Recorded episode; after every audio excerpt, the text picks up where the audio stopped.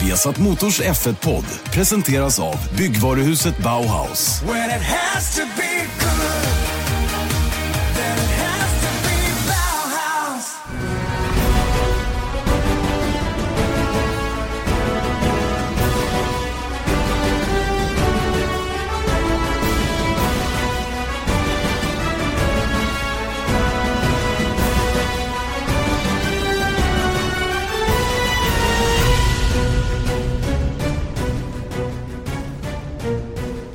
Ja, mycket välkomna ska ni vara till eh, Formel 1-podden. Vi har satt Motors eh, Formel 1-podd med Janne Blomqvist och Erik Stenborg.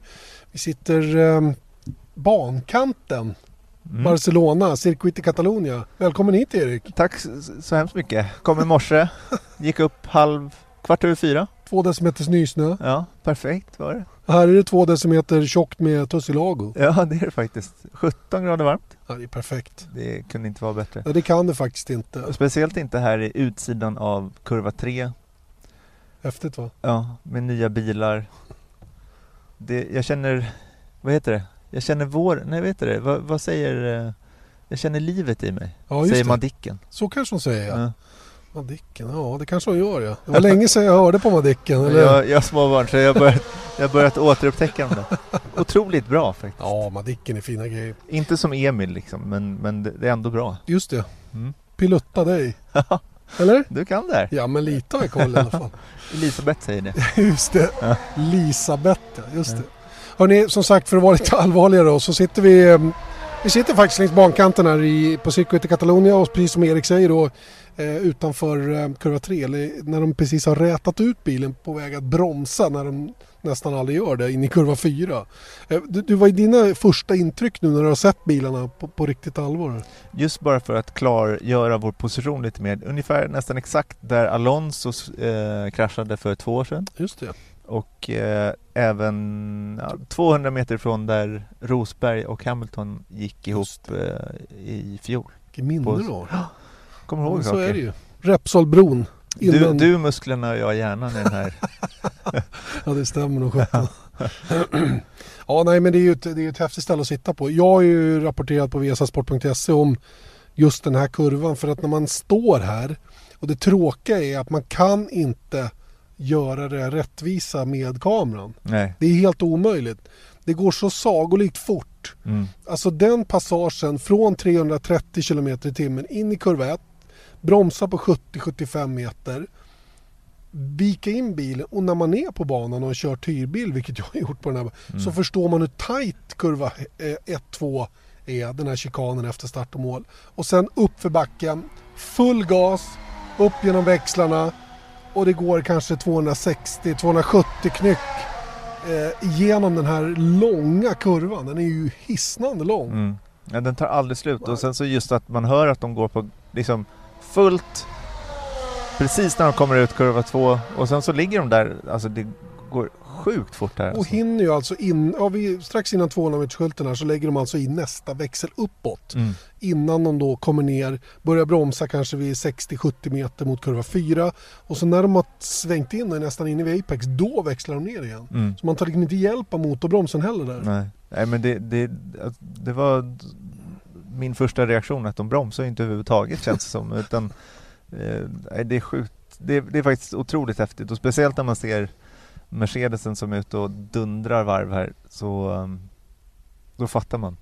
Verkligen. Och det, det, det, Och bilarna är alltså snygga. ja, det är de. De ser ut som riktiga racerbilar igen. Ja. Och, och estetik. Jag sa dock till fotomangi, vår fotograf Magnus Andersson, att jag har nästan glömt hur de gamla bilarna sett ut redan. Nu har jag sett mer Mm. utav de nya bilarna än, än någon annan kanske Mm. svensk. Eller Mm. säga. Ja, men du fattar vad jag menar. Ja. Jag har sett dem väldigt, väldigt mycket i alla fall. Och det gör att det där gamla höga bakvingen och det är som bortsuddat. Mm. Nu, det är ju så här racerbilar ska se ut. Ja, och framförallt bakifrån tycker jag för att... Oj! Oj, Det var nu är det någon går av. Upp, upp, Oj, upp. oj, oj, vi går ut och kollar. Vi går ut och kollar. Oj, du tar den. Ja. Action här. Oj, det är en Ferrari. Jajamän. Det här var ju drama. Vilket drama. Vi går det är ju ditåt. Kimi Räikkönen som har brakat av här uppe. Precis där vi brukar stå också. Det här var... Aj, aj. Han har alltså gått in... Det ser ut som han har gått rakt in. Men Ja, Han har ju tappat bakänden. Och det som händer när du tappar bakänden genom kurva 3. Oj, nu springer funktionärerna förbi Ja. oss här. Det som händer när du bromsar på dig, eller inte bromsar på dig, när du tappar bakänden genom kurva 3. Det är att det släpper i bak och sen när det börjar greppa så rätar bilen ut och du är chanslös. Ja. Du bara flyger av eh, banan. Bakvingen gått lite här. Nej, den är så låg i år. Ja, okej det är det. Så man ser den inte riktigt. Han slog av vänster framhjul i alla fall. Ja, där, den står på... Sitter fortfarande kvar men det är inte... vilket scoop om vi får Kimmy att säga någonting. Måste du få försöka. Ja, herregud. Vilken Ja, grej. Vi kan låtsas säga så här. Wow. Vilken grej. Precis där vi är här så Ja. åker Kimmy av. Han Och Magnus, vår fotograf, är givetvis där Ja. också. Här 30 kommer meter därifrån. Det luktar bränt om racerbilen. Mm. Jaha, Nu ja. står Kimi Räikkönen ungefär fem meter ifrån oss nu. Ja. Händerna knäppta bakom ryggen. Exakt. Och Magnus är här. Och det eh. Det ryker en hel del ur luftboxen här. ja, Any pain? Frågar de. Och Ja. han skakar på huvudet. no pain no gain. Ja, vi står två meter ifrån Ferraribilen som har kört av här uppe nu.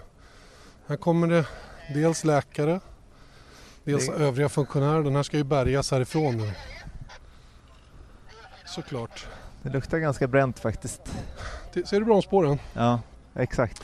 Jag har släppt, rätat ut och sen gått rätt av här. Ja. En klassiker här uppe. Och eh, som sagt, Klipp. precis som du säger, det kommer lite rök men det går ju varmt allting så det är väl inte så konstigt att, Nej. det, att det ryker lite ur luftboxen här. Ska vi räkna mycket folk som är runt omkring oss här nu? Det är väl åtminstone åtta, 25 tolv. stycken. Ja, i alla fall 20. Plockar upp en liten kolfiberbit som man slänger i. Det här är en av få avåkningar som faktiskt har skett den här. Ja. Visst, det har varit bilar i, Samfållan och vi har haft Lance Stroll. Ja, Men eh, det, och det här är är ju... precis här också som Ja. han har gått av. Ja, Stroll var väl inte av här uppe va? Var det inte Det här? var nere i kurva 5, ute i kurva 5 Mm. som det hände. Men det är ändå intressant då om man kollar på, han har kört på medium. Ja, Kan man undra var, varför, för det är ju, de har ju kört otroligt mycket på medium under hela... Mm, mm. Men vet du vad jag tror händer? Det som är problemet med de här bilarna som genererar så mycket downforce är Ja, att när downforcen inte, när luften inte connectar med bilen, ja, då händer det här. För att de har så hög fart. ja, Och det kan ju vara av vilken anledning som helst, jag har ingen aning men det är otroligt lätt att när liksom det normala downforce-trycket helt plötsligt försvinner av någon anledning, ja då har du inte en chans att röda upp det. Och vilket är intressant också för om man tänker på vad, när man pratar om aktiv fjädring och, eh, och även, eh, vad heter det, eh, kjolarna. Just det. När de inte höll tätt, Nej. då var det verkligen Mm. godnatt liksom. Och det är väl lite liknande här då. Exakt. Inte för att vi vet exakt vad som hänt då, men nu kommer. Ferrari-teknikerna med sina tecken här. Just det. Nu ska de klä på bilen. Framvingen är givetvis trasig och vänster framhjul är avslaget från Ja. Sin ordinarie position skulle man Ja. kunna säga. Och Kimi- Kimi går iväg. Plockar av sig sitt handsystem och eh, har inte tagit av sig hjälmen ännu. Det Nej. brukar vara ett, eh, ett tecken på att man inte är, är så sugen på att kommunicera med omvärlden. Nej. Det är en klassisk eh, racerförar... Exakt, reaktion. Mm. Ja, det var väl det i alla fall. Jag vet inte hur mycket, liksom, hur mycket man får ut av det, men det är i alla fall... Ja. Vi fick ju ta allting i, rasket och Ja. gå här. Nu kan vi lulla tillbaka igen. Ja. Det var kul. Mm. Men nu är det Det lite röd flagg, nu kan vi stå utomhus också utan att det Exakt. blir Exakt. något. Nej, men det, det som vi var inne på innan där hände också, att det är just hur fort det går här. Och just när man såg eh, Mercedesen med Hamilton i bilen så är det liksom... De, de, det är strykjärn. Ja. Och det, det har jag slagits av varje gång jag sett de här. Och, det, och, det, och så tänker man när man precis där Kimi åker av nu, alltså i, kanske mitt i kurva 3, så ser man riktigt hur bilen belastas på vänstersidan såklart och eh, hur bilen liksom rollar över åt det där hållet. Och man fa- fattar ju att om någonting fallerar eller Mm. den ordinarie downforcen tappas på något sätt, ja då åker du av helt enkelt. Mm. Så, så är det bara. Mm. Var det här Kovala ni gick av? Nej, det var i kurva 9. Kurva 9. Det är lite längre ner och det är, det är det andra väldigt, väldigt snabba stället på den här banan. Jag ska åka med dig dit sen Mm. och, och visa dig. Men, och det som man slås av när man, eh, eh, när man eh, är där borta, det är hur kort bit det är till barriären. Ja. Men det är För inte går långt ju- där heller. Nej! Och det går ju så sagolikt fort. Mm. Och ändå hinner det ta stopp liksom, eller bromsas upp ordentligt genom sandfållan innan det slår i. För det var inte några jätteskador på bilen nu. Nej. Strax framme vid våran plats där vi stod tidigare. Ja. Det är en liten promenad innan vi Det kommer var tillbaka. väl en 100 meter ifrån oss. Ja, nu lyfter de sånt. upp eh, Ferrarin på den här eh, lastbilen som ska ta, ta den tillbaka till... Du, vi, eh, vi depån. tappar bort oss i vår agenda. Ja, men det, det vi pratade om var att det gick fort. För Om, fort. om man ska jag säga någon som inte åker fort är det McLaren. Ja. Tyvärr är det ju så att de eh, fortsätter ha problem. Vi berörde ju det här redan förra veckan och det ser ju inte ut att ha blivit jättemycket bättre. Visst, lite bättre har det blivit den här veckan. Det, det får man väl ändå säga. Det, det funkar, men senast igår, eh, går, vad blir det då? Mm, måndag, andra testveckan, så eh, tvingades man till ett tredje motorbyte. Den här gången krånglande elektronik då som man sa. Och det, det är inte acceptabelt. Punkt slut bara. Och de hade väl fem motorer eh, första testdagarna också. Ja. Enligt rykten då. Ja, Så då, just det. då har de alltså använt båda bilarnas totala säsongsallokering. Allokeringen. Åtta motorer på sex dagar. Nej, det är, det är fullständigt eh, horribelt. Och sen har jag hört lite andra rykten om att den här oljetanken som krånglade första veckan, den sitter liksom or- inkorporerad i motorn. Ja. Så det är inte världens enklaste att designa om den heller. Nej. Om den är liksom ingjuten i blocket. Mm. Och eh, ta mig inte på orden här eftersom jag inte vet hur det ser ut och jag tror inte det är så jättemånga som gör det ärligt talat så är det ju ändå så att är det den typen av omdesign som måste göras så har de ju ett jätte, jätteproblem. Och vi hörde ju Honda säga nu inför den här testen att de är osäkra på vilken spes de kan skicka till Melbourne Mm. För att kunna säkerställa att det går att köra överhuvudtaget. Mm. Ja men ja, Boyer, alltså Erik Boyer, teamchefen, han har ju sagt att nu är liksom deras tålamod är på max nu. Ja. Och det är just så här också, man ser ju också när den åker runt. Vi, precis innan vi började spela in här så, så åker van Dorn, van Dorn Alonso. Alonso, Mm. Alonso förbi och det låter liksom som att han växlar fel. Mm. För att eh, motorn låter liksom illa. Ja, och det gör ju också att när de åker så pass långsamt, vilket gör att de vet ju inte så mycket om chassit heller. Nej. Hur aeron funkar, hur, hur de ska ställa in bilen eller någonting. För att det är ju klart att det blir skillnad på en kurva, säg att de åker 30 km för långsamt här Mm. på grund av motorinställningarna. Då kan de inte heller testa exakt hur det ska funka under ett kvalvarv till exempel. Eller, eh, de har ju inte de baseline-bitarna Nej. För sig heller. Precis samma problem som man hade 2015 första året. Mm. då bilen var på tok för långsam och också inte hade motor. Förra året var det ändå okej. Nu ska vi väl inte överdriva det här för att bilen går rätt okej att titta Subtle results, still you, but with fewer lines. Botox Cosmetic, out of botulinum toxin A, is a prescription medicine used to temporarily make moderate to severe frown lines, crow's feet, and forehead lines look better in adults. Effects of Botox Cosmetic may spread hours to weeks after injection, causing serious symptoms. Alert your doctor right away as difficulty swallowing, speaking, breathing, eye problems, or muscle weakness may be a sign of a life threatening condition. Patients with these conditions before injection are at highest risk. Don't receive Botox Cosmetic if you have a skin infection. Side effects may include allergic reactions, injection site pain, headache, eyebrow and eyelid drooping, and eyelid swelling. Allergic reactions can include rash, welts, asthma symptoms, and dizziness. Tell your doctor about medical history, muscle or nerve conditions including ALS or Lou Gehrig's disease, myasthenia gravis, or Lambert-Eaton syndrome and medications, including botulinum toxins, as these may increase the risk of serious side effects. For full safety information, visit BotoxCosmetic.com or call 877-351-0300. See for yourself at BotoxCosmetic.com. på varvtiderna så är de någorlunda med där. Va? Men hur den är så, så eh, är det ju... Det kanske är så att det här med att det är, att det är fel på, på the handling of the car som, som, någon, som någon skrev då. Att, att det skulle vara alternativ eller fake news. Det är ju väldigt populärt nu. Mm. Eh, Jag har hört någon tack, gång. tack vare Någon en annan säger det. En annan orange kille. Ja.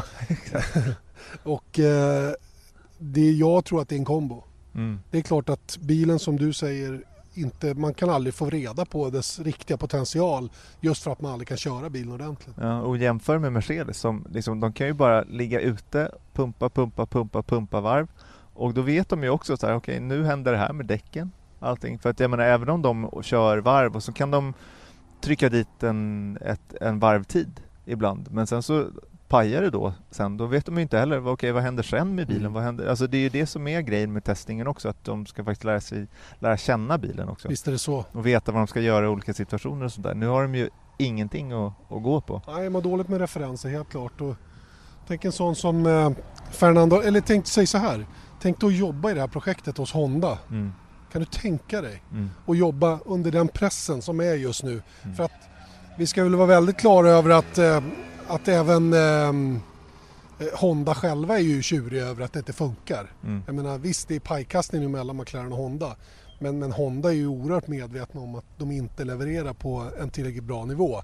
Och då är det ju, då är det ju naturligtvis eh, ja, kniven på strupen eller kniven mot magen. Mm. Det är jag ska kalla det. Men det är ju tufft för dem att jobba i det här projektet och sånt kan ju också framkalla misstag. Det tvingas fram beslut eller kanske brist på beslut Mm. att hitta saker som, det kanske är någon som sitter på, på lösningen så att säga, va? men inte vågar eller inte får komma fram för att man är ju väldigt kollektiva i japanskt tänk och så, Mm. ja, jag vet inte. Mm. Ja, men jag, jag tänkte också på en sån sak med förväntningarna på McLaren som inte minst du hade. För jag lyssnade faktiskt på Mm. Holmgrens eh, podd där du rankar liksom teamen och då, Mm. då är det de här topp tre, Ferrari, Red Bull och Mercedes. Men eh, du hade också som Som. McLaren, McLaren som en potentiell fyra eller uppe där i topp tre. Absolut. Och det är ju liksom De är ju närmast bakom Sauber Ja, just det nu. skulle jag... Alltså rent teoretiskt i alla fall. Sen Mm. så kan de ju, om de får igång det, vet, man vet ju inte Nej. heller såklart. Men jag menar, det, det ser ju absolut inte bra ut. Nej, det ser mörkt ut verkligen och, och som sagt jag hoppas verkligen att de eh, på något sätt, för, för hur den är, de kan inte avbryta det här samarbetet, inte nu. Nej. För vad ska de ha istället? Det finns inget att ha istället. Honda som har pyntat i så mycket pengar i det här projektet. De kan inte heller bara kasta in handduken nu och, och dra sig tillbaka med svansen mellan benen och säga att "Ja, vi satsar lite kul här men det gick inte tyvärr, hej då. Mm. Det funkar ju inte så. Va? Det är massor med politik inblandat i det här och eh, båda de här två behöver ju på något sätt, eh, vad ska jag säga, de behöver eh, lösa det här. Mm. Eh, Och McLaren som har haft det jobbigt i flera år nu då, sen Honda tog över. Men jag tycker de har varit lite på dekis även i slutet på Merca-tiden där, där de inte riktigt... Jag tycker McLaren har tappat sin identitet på något sätt. De var Mm. så väldigt tydliga som ett toppteam, Mercedes huvudteam en gång i tiden och sen de tappade det stödet eller supporten så att säga. Sen har de svävat runt och man vet inte riktigt var de är någonstans. Nej. Ja, men de tappade Vodafone och de har inte haft en eh, de har faktiskt inte haft en huvudsponsor sedan dess. Nej, nej. Så att, eh, Och jag, menar, jag hörde talas om idag att de har haft hur många som helst som har suttit och ritat på att bi, hur bilen ska se ut. mm, Bara spendera den tiden på utseendet och så kommer man ut med det de har mm. åstadkommit. Och det här är alltså liveryn som vi pratar Just om, att, att de skulle haft, eh, vad var det, 12 olika, Olika. designers och sånt där. Det här är väl obekräftade uppgifter men det var ändå någon Ja, det var en rätt säker källa i alla fall. Ja, Och, och det spelar inget, det är inga hemligheter så. Men, men grejen är att om, de då, om det är det här de kommer fram till, nu är det väldigt subjektivt vad man tycker om utseendet på bilen. Mm. En del kanske tycker orange och svart är jätte, jättefint. mm, Ingen aning. mm, Men, men om jag tittar på bilen så finns det andra som är snyggare. mm, verkligen. Och det tycker de också själva vet jag. Ja, och det är kanske därför de Det är därför det här kom ut då. Det är det som är det Kanske. stora problemet. Men eh, ja, i andra nyheter då så ehm, är det ändå lite, om man hörde eh, Marcus Eriksson prata om omkörningar Just. tidigare. Och eh, för det har varit en oro runt det här, apropå att det går så fort och det är så mycket downforce och eh, jag hörde att eh, Kortare bromszoner. ja, kortare bromszoner och allt vad det är. Och att då Hamilton uttalar sig att det är minst två gånger så mycket turbulens att följa bakom en bil. Nu är de ute igen va? Ja. Att det skulle då göra så att det blir mycket, mycket mindre omkörningar och sämre racing 2017. Det Marcus Eriksson eh, uttalade sig om där var ju ändå ganska kul. Han kommer här! Körde han Det var förbi. Marcus som passerade. Är det lite stökig på det idag eller? Ja, men det är, är inte det lite kul? Det är lite charmigt samt. Här sitter vi utanför kurva 3 och hör hur det bara skriker med ett par däck och så kadunk. Ja. Och så är det Kimi Räikkönen som har brakat av. Mm. Och så är det lite bilar som kör. Det är väl perfekt? Ja, det är jättebra. Ja. Ja, men det som Marcus sa i alla fall att han tror att det här kommer göra att även med DRS då, att det kommer göra omkörningen mer äkta i år. Att han tänker, om man tittar på antal om- omkörningar, om det var 70 stycken i ett normal race, så var kanske 30 stycken eh, rena, rena positionsbyten Ja. eh, på raksträckan. Mm. Och det här kommer då istället då potentiellt sett kunna göra så att du kommer kunna komma närmare med DRS, men du kommer inte kunna Göra själva omkörningen. köra, nej exakt, för att Man- alla Man kommer upp inte i- omkörningsläge. Jag lanserade den teorin själv i min blogg för eh, ganska lång tid tillbaka när jag sa just det att det kanske är DRS som är räddningen i år. Den har ju Mm. fått så jäkla mycket skit av alla och Ross Braun vill ta bort och så vidare. På ett sätt så kanske det är så att DRSen på något sätt kommer att, hjälpa oss till att få till Mm. någon form utav... För, för så tror jag det var tänkt med DRS från början. Den skulle inte vara att du bara tryckte på en knapp och så seglar du förbi. Nej, Jag tror det var tänkt att ge föraren hjälp att komma i ett läge exakt. för omkörning. Ja, på grund av turbulensen Exakt, bakom en Formel exakt. 1-bil, även med de gamla bilarna, var, var hög. Eriksson tillbaka igen. Mm. Attackera på en Red Bull. Känns bra, tycker jag. Eh, ja, nej, jag, jag, jag, står- jag står fast för det utan att egentligen veta ännu för vi har inte sett riktigt hur. Vi har inte se, här under testerna så är ju inte bilarna tillsammans. Nej, Här ser man ju till att hålla sådana gap så att man får sin egen körning och det är ju, det är ju på ett sätt därför man bara kör med en bil. Sen är det kostnadsskäl också givetvis från varje team då. mm. Men det blir inte så fullt på banan helt enkelt så här kan man hela tiden ha fri luft. Mm. Oftast i alla fall. Kommer Kevin Magnusson. Nej, förlåt. Det är Romain Grosjean.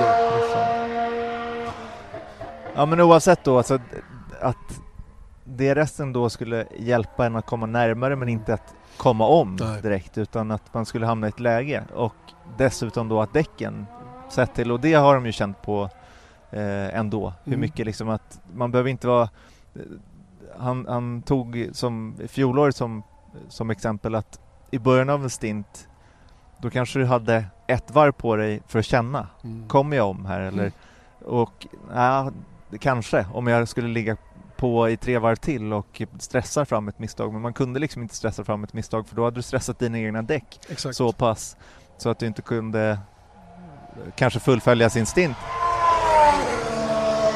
Skillnaden i år då skulle vara att, eh, för det har de ju märkt, att de kan ligga på däcken så pass mycket mer Mm. så att du kan liksom du, du, du har råd att våga. Jag skulle säga att du kommer att bli tvungen. Ja, Om du har några ambitioner att ta dig upp och Exakt. förbi en annan bil så kommer du att bli tvungen att attackera. Mm. Och Pirelli har i år gjort ett däck som faktiskt klarar det. mm. Em, Kevin Magnusson sa bland annat att, att det är degradation. Det vill säga tidstapp i däcken men långt ifrån samma. Mm. Och jag har ju sett det på varvtiderna. Jag såg Renault på förmiddagen idag till exempel köra på soft. Eh, vilket är det mjukaste däcket som man körde på här förra året. Eh, och eh, hans tider kröp neråt. Det var minusdägg på dem. Mm. Det vill säga ju mer han brände av bränsle desto fortare gick det. Mm. Och det är ju ett jätte, jättelovande tecken tycker jag. Mm. Sen finns det väl någonstans en, en, ett slut. Ja, för- men det är det man dem. måste hoppas. Ja, och det, det, jag tycker inte att ett, ett, ett Formel 1-däck ska inte räcka längre än 20 varv. Nej. Oavsett gummiblandning, var man nu väljer att köra med dem. Mm. För risken är ju som många har pratat om innan att det blir massa enstoppare i år. Och eh, med, med, med enstoppsrace och, eh, och den här typen av däck och den här typen av reglement då kommer vi ju få väldigt, väldigt lite. Ja, ett ombyte. Mexikos GP Typ. fjolåret när någon körde liksom 69 varv på. ja. Det, det är inte kul, men Nej. eh, förhoppningsvis inte och speciellt då om du behöver komma om. För då var det också så här att ja, men hamna inom DRS-avstånd och sen så trycka på knappen och sen så kommer det om och så kan Mm. du fortsätta. Men tänk dig då förare som hamnar bakom en långsammare förare. Det kanske också blir svårare att komma om men du måste, men du måste liksom eh, kämpa dig om Ja. även därifrån. Så då kan det ju bli, och det var ju det som var Marcus Erikssons poäng också, Mm. att, att det kommer vara kanske färre till antalet men renare och mer äkta omkörningar. Det, det tycker jag är ett jättelovande uttalande och jag tror inte att han säger det av eh, popularitetsskäl utan det, det var hans känsla. Och dessvärre är det väl för hans del att han kommer mest att få försvara sig i år. Ja, Säg Man vet inte det. aldrig. Nej det gör man i och för sig inte va. Men det är ju bara att konstatera att de är ju på den undre halvan och, och de kommer att få det tufft i år. Mm. De har ju sin chans i början av året här när de förhoppningsvis har lite mer tillförlitlighet än konkurrenten men inte ens det verkar ju stämma när man har sett till exempel Nej. Mercas motorer bara gå och gå.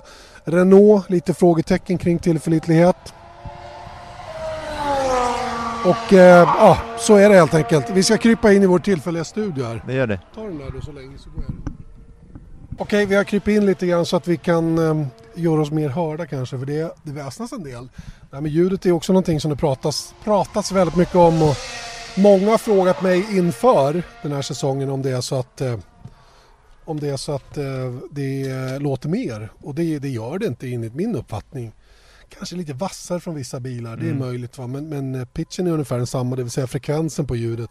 Vilket är det som stör om örat uppfattar om det låter mer eller mindre. Det är egentligen inte decibelnivån utan det är ju frekvensen på ljudet och det tidigare ljudet som vi hade från de högvarviga sugmotorerna det var ju väldigt high pitch. Mm. Så att säga, och det var ju närmast skadligt. Vi hade ju aldrig kunnat stå så här. Nej, vi hade inte kunnat sitta i bilen. Nej, troligen inte alltså. Så att ehm, det är ju... ehm, ja, det är fortfarande samma typ av ljud som det har varit tidigare. Och sen så skiljer sig dessutom ljudet lite grann från Ferrari, från Honda, Mm. Renault och Mercedes. Mercedes kanske lite vassare. Jag tycker att Ferrarin också låter rätt så bra. Renault fortfarande det här lite Visk, väsande ja. ljudet. Sen har de något väldigt speciellt ut ur sista kurvan. Jag har stått och lyssnat i flera dagar nu och så hör jag när de, när de gasar på så är det som ett vinande ljud, inte viskande ljud, inte Mm. vin, det är inget turbovin Nej. utan det, det är något annat och jag börjar tro att det är när ERSen jobbar, Mm. ger honom kraft ut ur alltså elmotorn då som går på. Mm. Att det är det som kanske låter på det sättet. Jag ska försöka ta reda på det. Jag är, kan ju inte det men det låter väldigt speciellt om just Renault-motorn ut ur sista sväng eller genom sista kurvan ut på start och målraken. Mm.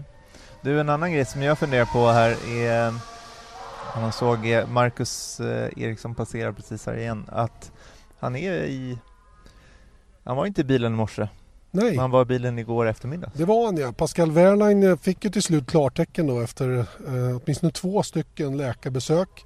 De har ju naturligtvis egna läkare på hans sida som ville kontrollera att han är okej och sen har ju teamet då en egen oberoende doktor då som de vill ska konsulteras då för en second opinion då för att ta reda på om han var tillräckligt eh, eh, läkt för att kunna köra. Och enligt vad jag har förstått så är, är skadan läkt. Mm. Eh, Skadan som låg på några ryggkotor längre ner i ryggen, mellan skulderna typ. Det var ju prat om att det var nacken länge va? men det var alltså lite längre ner på ryggen då som man hade, hade ont helt enkelt. Någon form This is Paige, the co-host of Giggly Squad, and I want to tell you about a company that I've been loving, Olive and June. Olive and June gives you everything that you need for a salon quality manicure in one box. And if you break it down, it really comes out to $2 a manicure, which is absolutely insane. It's also so easy to get salon worthy nails at home with Olive and June. The difference between how your nails used to look when you did them yourself and now with the Manny system is a complete game changer. The best thing about Olive and June too is it's a quick dry. Dries in about one minute, lasts for five days, and full coverage in up to one to two coats. Visit oliveandjune.com slash perfectmanny20 for 20% off your first system. That's oliveandjune.com slash perfectmanny20 for 20% off your first system them. If you thought the only way to get a more defined jawline with natural looking results was through surgery, think again. Juvederm Volux XC is a non surgical injectable gel filler that improves moderate to severe loss of jawline definition and can help you achieve natural looking results with little downtime. Even better, this improved definition lasts up to one year with optimal treatment. No maintenance required. Improve jawline definition for a smooth, sculpted look with Juvederm Volux XC. For important safety information and to find a licensed specialist, visit juvederm.com. That's J U V E D E R M.com. Not for people with severe allergic reactions, allergies to lidocaine, or the proteins used in Juvederm. Common side effects include injection site redness, swelling, pain, tenderness, firmness, lumps, bumps, bruising, discoloration, or itching. There's a risk of unintentional injection into a blood vessel, which can cause vision abnormalities, blindness, stroke, temporary scabs, or scarring. Talk to a licensed specialist to find out if it's right for you. hairline fracture eller någon tunn fraktur i, i någon av Disken eller Just. sånt. Ja. Men eh, det här läkte ihop och som han själv säger då när man pratar med honom så var han ju tillräckligt stark för att kunna köra redan förra veckan. Åtminstone säger han det. Eh, och tyckte det var en ren plåga att vara här Mm. längs banan och inte få sitta i bilen. Men eh, efter sin första dag i bilen igår, första halva av dagen, så bestämde ju teamet ganska sent, oavsett vad de säger, Mm. så bestämde de sig ganska sent för att kalla in Marcus och eh, låta honom ta hand om andra halvan av dagen. Mm. Och som jag uppfattar det så är det nog så det kommer att se ut resten av den här testen. Mm. Och det som var ursprungsplanen, vilket teamet gick ut med, var att eh, Verline skulle köra eh, dag 1 och 3. Japp. Marcus 2 och 4. Japp. Så, att, och det, så har det inte skett. Nej, nej, det blev ju första halvan av dag ett då för Berline och sen Marcus andra halvan och så blir det nu. Eh, nu kommer de att dela på det, Marcus eftermiddag idag, sen så kommer de nog att köra Verline förmiddag imorgon, Marcus eftermiddag och sen så byter de så Marcus kör förmiddag på fredag och eh, kör eftermiddag fredag. Mm. Så har jag i alla fall eh, hört att det ska bli nu då. Sen kan säkert teamet göra se- korrigeringar i det. har att göra lite grann med vilket typ av program de kommer att köra under torsdag, fredag. De måste ju någon gång börja titta på ren performance running. Alltså där Kval, de, där de, eh, ja, åt det hållet i alla fall. Att man slänger på de mjukare däcken och kanske tankar ur lite grann för att se var man står rent Mm. fartmässigt. Och det gör man normalt sett på förmiddagarna. Japp, på för banan här, banan här i Barcelona är snabbare på förmiddagen än på eftermiddagen. Mm. Så det är därför. Och, men då, då kan man ju ifrågasätta varför det här händer och vi har pratat väldigt mycket om, eh, om fysiken och när vi inte trodde, eller jag var tämligen övertygad om att han inte skulle köra det här testet eh, på grund av att jag förstod inte vad, hur en rygg skulle läka på fyra dagar. Men det gjorde den. Eh, men då är det frågan om att också har man haft den här ryggskadan eller nackskada eller vad det nu är så kan man ju ifrågasätta hans han har ju inte tränat nacke, Nej, han har nej. inte tränat överkropp antagligen.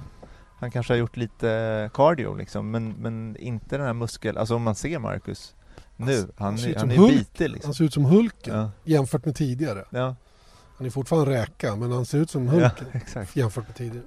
och nej, det men gör inte. Nej. Så att min, jag är ganska övertygad om att det här är en, en fysisk fråga. Känns som det ja.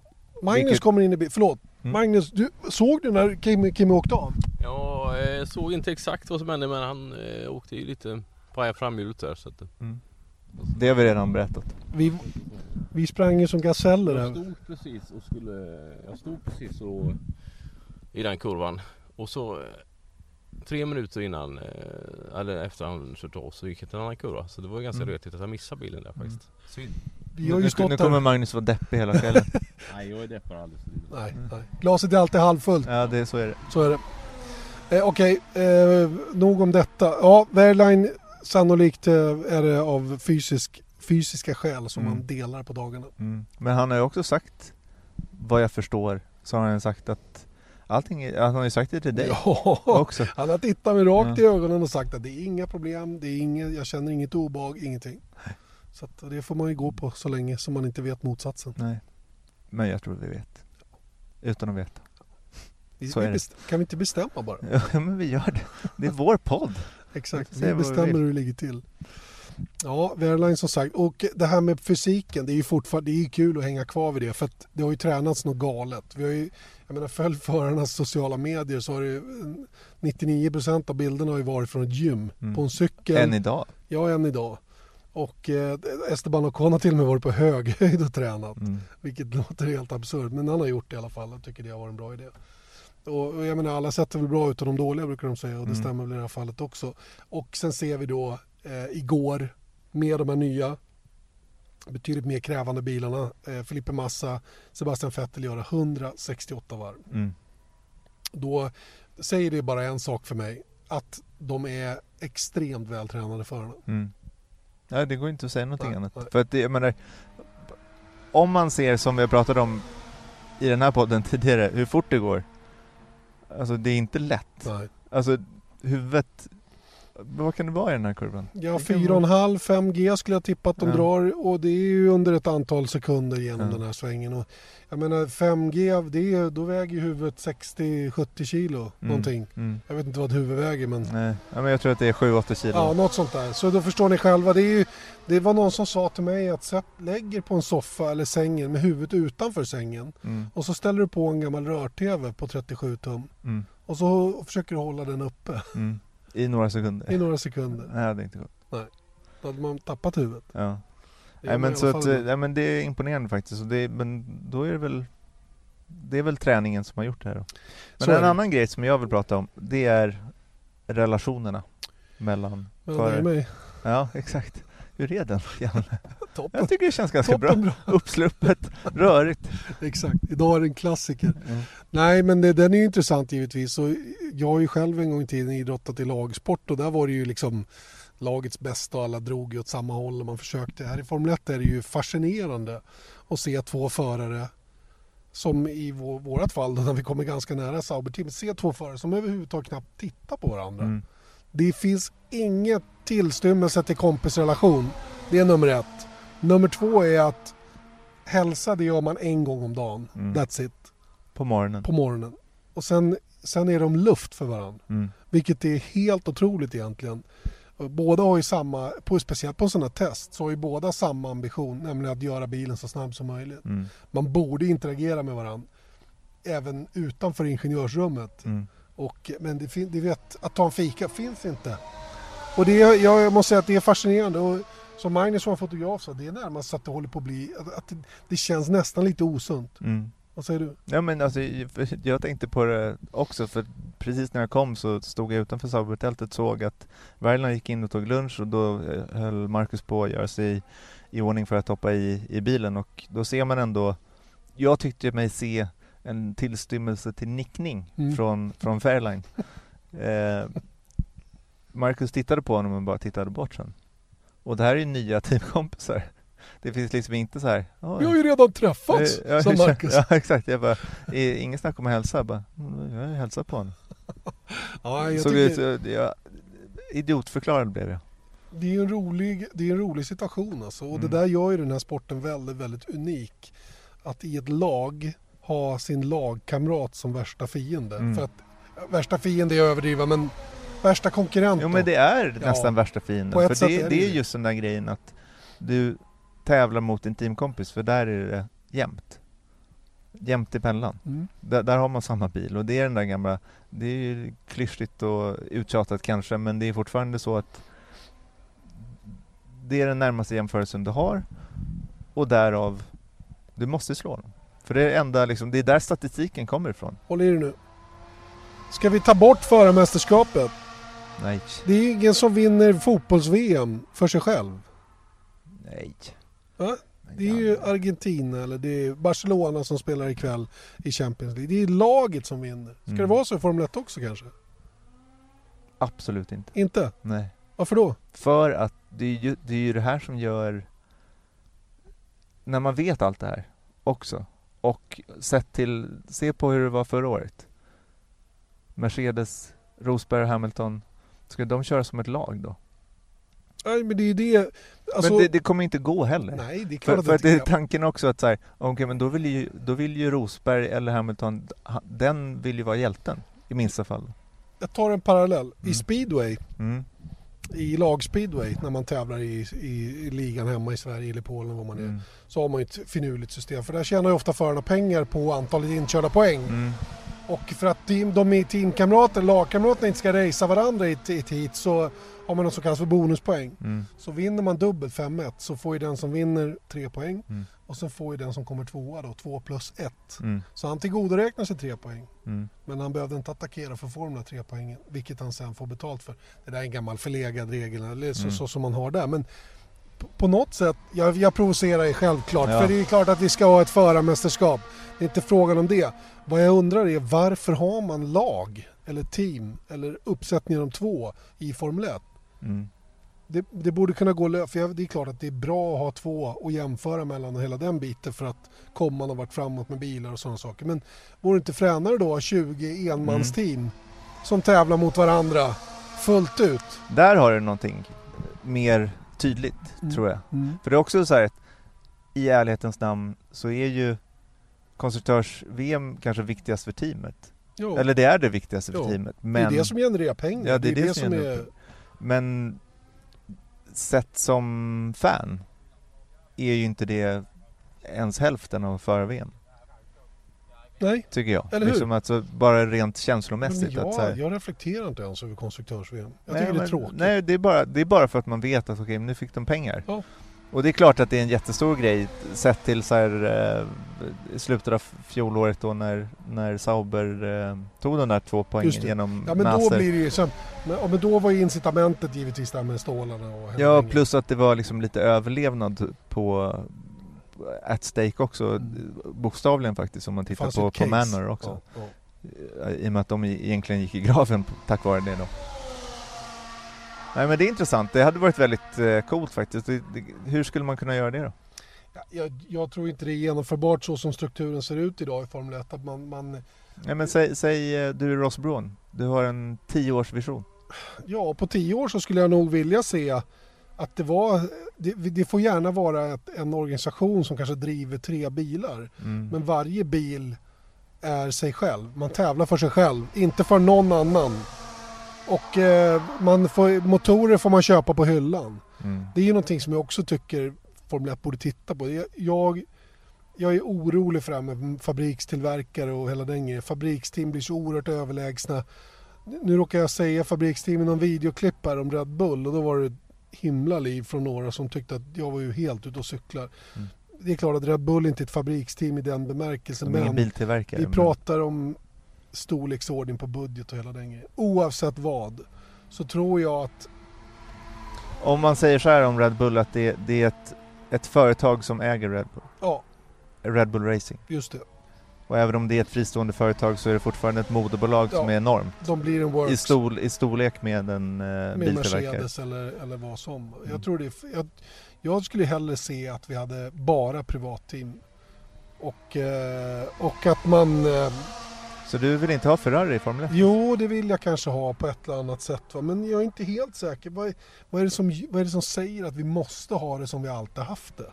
Nej, det är, det är ju sant Det var ju fränare då när det var Hesketh och Wolf och allt vad de nu hette en gång i Men, tiden. mm, men Ferrari var ju där också. Jo, det var de ju. Och det är ju därför de tjänar så stora pengar idag. Men fortfarande är det så att jag ser hellre privatteam, att man tar hand om privatteamen än att man föder fabriksteamen så till den milda grad som man gör idag. Mm. Nej, men, och, men där har vi ju det gamla vanliga då. Mm. Fördelningen kan ju inte se ut som den gör idag. Nej, Och det är ju det som är problemet. Att det måste ju finnas, jag tror att i slutändan så kommer vi hamna i en nej. Mm. på något sätt. Sett till då, um, det var faktiskt ett förslag som Lillövis hade. Just att så här, det man skulle kunna göra i utvecklings eh, Det var mässigt. Hondan igen, Ja, hörde du? ja, det var, Vad det illa var, den låter. Ja men det är ju som en felväxling. Hur som helst, att sett till då att begränsa downforce till exempel.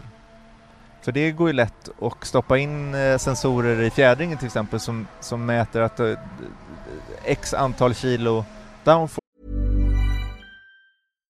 Subtle results, still you, but with fewer lines. Botox Cosmetic, out of botulinum toxin A, is a prescription medicine used to temporarily make moderate to severe frown lines, crow's feet, and forehead lines look better in adults. Effects of Botox Cosmetic may spread hours to weeks after injection, causing serious symptoms. Alert your doctor right away as difficulty swallowing, speaking, breathing, eye problems, or muscle weakness may be a sign of a life threatening condition. Patients with these conditions before injection are at highest risk. Don't receive Botox Cosmetic if you have a skin infection. Side effects may include allergic reactions, injection site pain, headache, eyebrow and eyelid drooping, and eyelid swelling. Allergic reactions can include rash, welts, asthma symptoms, and dizziness. Tell your doctor about medical history, muscle or nerve conditions including ALS or Lou Gehrig's disease, myasthenia gravis, or Lambert-Eaton syndrome and medications, including botulinum toxins, as these may increase the risk of serious side effects. For full safety information, visit BotoxCosmetic.com or call 877-351-0300. See for yourself at BotoxCosmetic.com.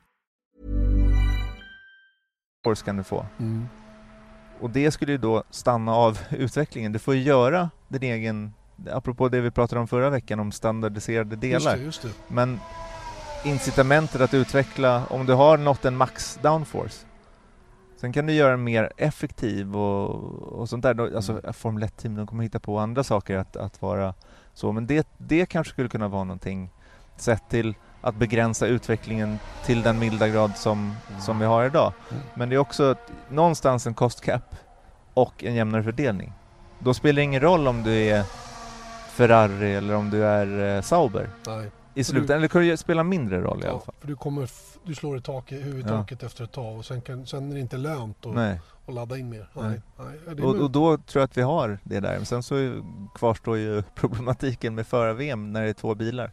Samtidigt så det är det är en sån här grej. Det, det kanske bara är att man är... Det har alltid varit så. Mm. Nej, det har inte alls alltid varit så. Det har varit tre bilar och det har varit en bil Ja, också. det, och det har ju varit massa konstiga konstellationer. Men sen i, ska vi säga modern tid, vad den låter. Ja. McLaren Hondan, precis Mm. här utanför oss, skjuter den i nästa växt. Det är ett väldigt missljud i den alltså. Mm. Ehm, nej men jag, jag, eh, jag vill, jag vill på något sätt, eh, jag är väl också sån här puritan. Vill att det ska vara så som det var på det viset i alla fall. Med att det ska vara möjligt att ha en organisation som kan komma in och köra med en bil och öppna upp det lite. Mm.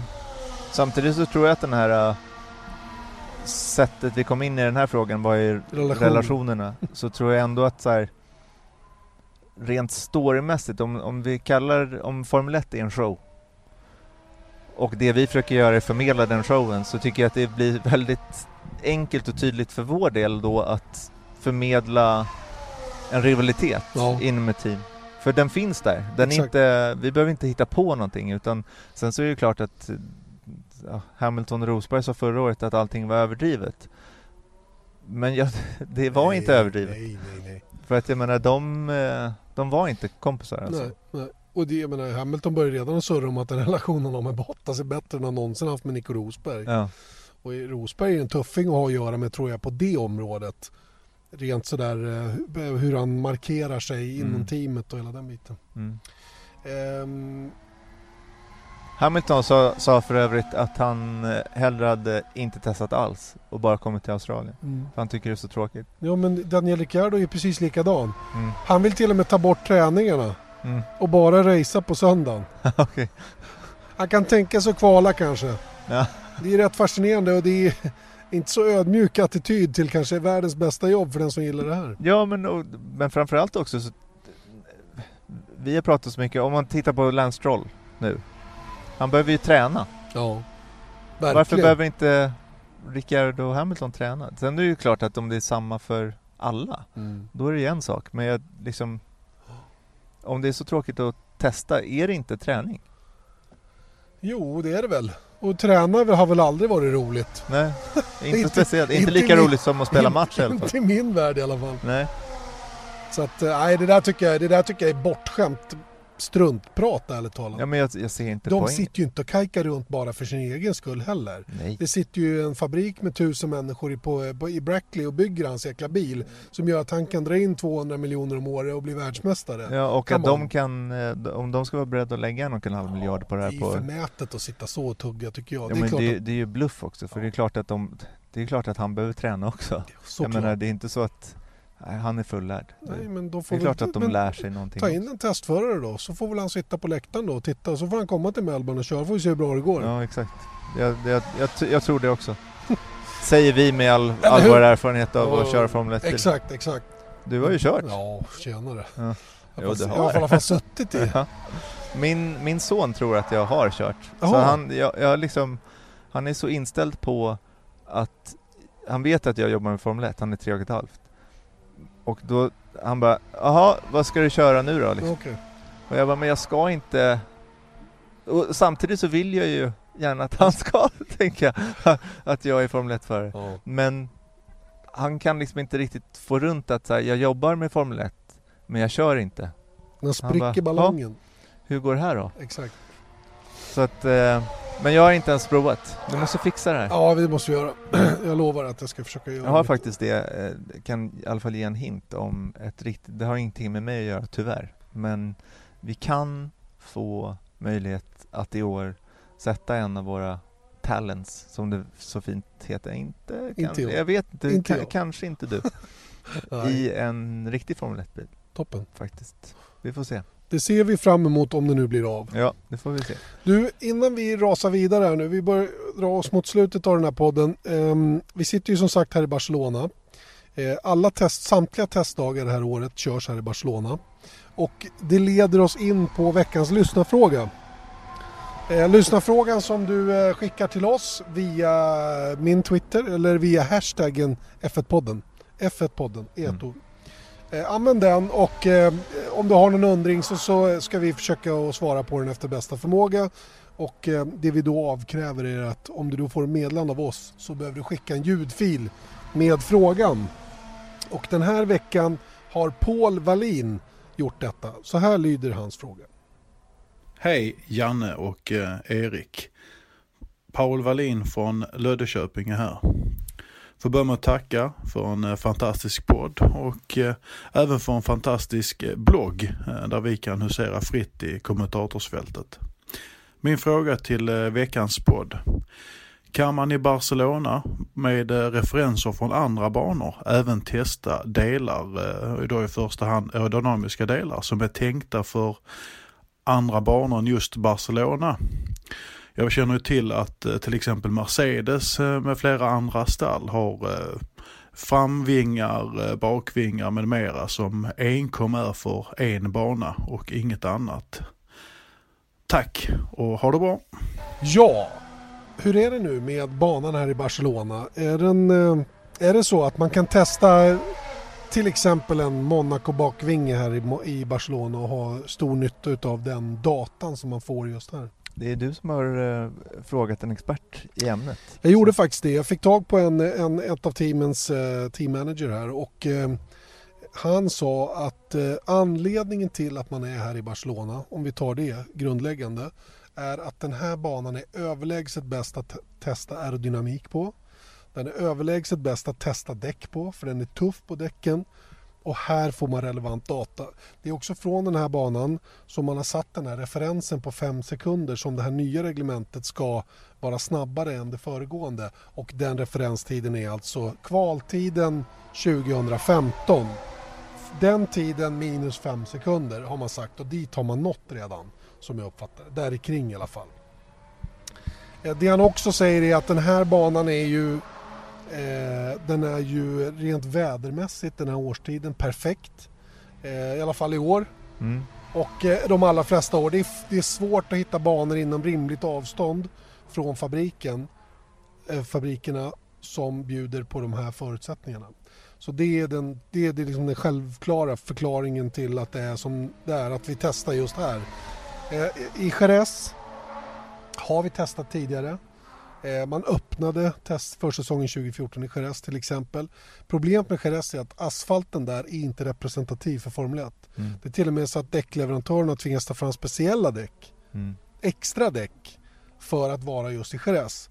Och det fyller ju ingen funktion överhuvudtaget. Så att, att till exempel ha 12 dagar och köra 4 dagar i Jerez hade inte betytt mer än att man kunde ha gjort eventuella systemtester under de fyra dagarna i Jerez. Så det har man strukit av kostnadsskäl och kör bara de här två gånger fyra dagarna här i Barcelona. Just det. Kurvdisponeringen också. Vi har ju, eh, det finns, apropå Paul Wallins frågor om man kan sätta på grejer, specifika grejer på bilarna som passar på olika banor. Det kanske man inte kan i huvudsak, men den här banan erbjuder snabba kurvor. Vi sitter i en, det finns ytterligare en. Du har eh, toppfart, långa, långa start och målrakan. Du har även bakrakan mellan kurva 9 och 10. Som, som man kan mäta toppfart och, och lära sig den biten. Och sen har du den avslutande sektorn då som är i, i sin utformning då väldigt lik Monaco till exempel där det krävs mycket traction och sådana saker. Lite ungersk. Ja, lite ungersk kan man nästan säga på det sättet. Då. Så att, och i Ungern ska vi faktiskt testa senare i år. Mm. Istället för på Silverstone där man har varit tidigare. Så att den här banan är eh, väldigt allround och den data man får här har man otroligt mycket nytta av. Inte bara här utan på alla andra banor också. Mm. Så är det med det. Mm, så är det. Och det var det kanske? Ja, det tycker jag nog att det var. eh, Den här podden som började väldigt dramatiskt. Mm. Va? Vilken grej! Vi sitter här och tuggar och så åker självaste Kimi Räikkönen av banan. Iceman. Den äldste och mest rutinerade föraren i hela startfältet och inte den yngste Nej. och minst rutinerad av allihopa som har varit av tidigare. Han åkte av tillräckligt. Han har det. Till och med så att eh, Felipe Massa var ganska eh, tydlig i sitt diplomatiska eh, statement att Jag kör dag ett och två. Det, är inte så, det är inte så lätt för Stroll att lära sig det här men han får inte hålla på med massa bekymmer. Nej. Och hur tror du Lance Stroll känner sig egentligen? Visst, han går ju runt och, och eh, liksom försöker ge bilden av att han är Stålmannen men han kan inte vara det. Det måste kännas fruktansvärt osäkert ändå att rulla ut idag. Så här på eftermiddagen. Samtidigt så jag hoppas ändå att han, för att jag menar, han är ingen dålig förare. Det är ett, ursäkta språket, jäkla reglement att debutera i, tror jag. Och jag menar, det är det där vi pratade om förra veckan också, att han, han har dundrat runt på de flesta banorna i en 2014-bil, men det är en helt annan grej. Nu ska han dessutom försöka ut, han får inte bara liksom prova. För att jag menar, de hade ingenting att testa på, på den gamla bilen, men nu så är det helt plötsligt ett program man ska gå igenom väldigt mycket och, och hålla reda på. Tänk dig bara ratten jämfört med en efterratt. Mm. Jag vet inte ens om de har några knappar, det har en radioknapp liksom. Några stycken. Men, Ja. men det är ju självklart en jätte, jätteskillnad. Och sen sättet man kör de här bilarna på. Och det intressanta är ju att han testade med en 2014-bil innan. Mm. Och vad får han för referenser av den? Mm. När de ordinarie förarna tycker att det är stor skillnad mot det tidigare reglementet och det nya. Mm. Ja men då det, jag tycker bara liksom man ser på ser på andra årsförare så har ju de också lite de, de, de har ju kört en hel säsong. Om man kollar på Verline tänker Mm, jag mm. att eh, han har kört en Manor i ett år Mm. som är, var i särklass långsammast trots att han tog poäng och Ja. eh, allt vad det är men det, det är en stor skillnad. Visst är det det. Ja, det finns eh, lite frågetecken att räta ut fortsatt under veckorna. Till exempel Verlines fysik. Mm. Hur är den egentligen och hur kommer han att stå sig när vi kommer till Melbourne om knappt, eller drygt två veckor? Mm. Det är ju inte så himla mycket tid kvar. Han har kört 100 varv nu på två halvdagar. Och eh, får kanske 100 varv till då. Mm. De två halvdagarna som återstår för hans del. Och sen är det slut. Mm. Sen ska han veta vad han ska göra när han kommer till Melbourne. Mm. Sen ska han kvala, sen ska han köra ett helt race också. Men Hoppas- det löser sig. Ja, hoppas ni har eh, tyckt att det varit underhållande i alla fall här längs bankanten utanför kurva 3 där vi har spelat in veckans Formel 1-podd. Vi kommer tillbaka med en ny podd nästa vecka. Jag tror vi ska försöka fördjupa oss lite grann i eh, aerodynamiken på bilarna till nästa vecka. Det tycker jag vore spännande och eh, vi ska försöka få tag i lite sakkunnigt folk också som kan hjälpa till med detta och analysera årets bilar och vad som är de olika finesserna. Mer om detta alltså till nästa veckas podd. Nu säger vi tack och hej härifrån Barcelona. Janne Blomqvist och Erik Stenborg. Vesat Motors F1-podd presenterades av byggvaruhuset Bauhaus.